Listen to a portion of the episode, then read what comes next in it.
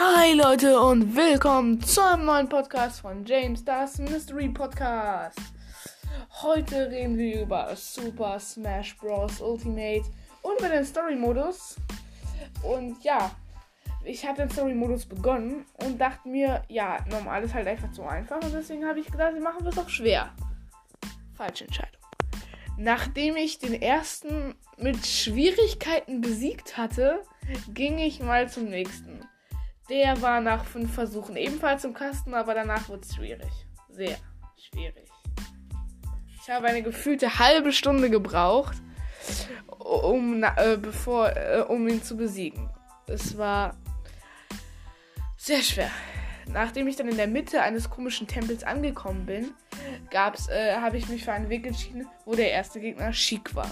Sheik ist eine Person aus Zelda, und ich dachte mir, ja, okay, let's go.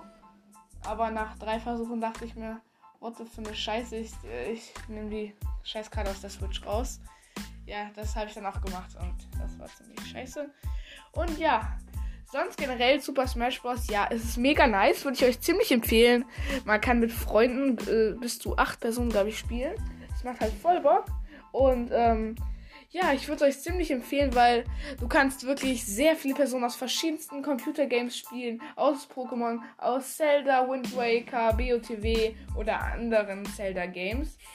Du kannst auch verschiedene Skins auswählen, die du.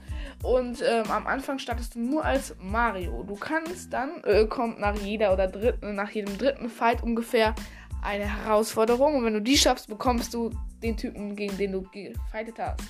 Ja, zusätzlich ist äh, meine Empfehlung am Anfang, äh, wenn ihr viele Personen haben wollt, spielt eine Runde, weil immer in der ersten Runde, wenn ihr die App öffnet, äh, kommt direkt mal erstmal eine Herausforderung, also so ein Gegner. Da müsst ihr keine drei Runden warten. Nämlich nachdem ihr es geschafft habt, äh, geht ihr wieder ins wieder Hauptmenü, äh, die, ähm, beendet die Software und geht wieder neu rein.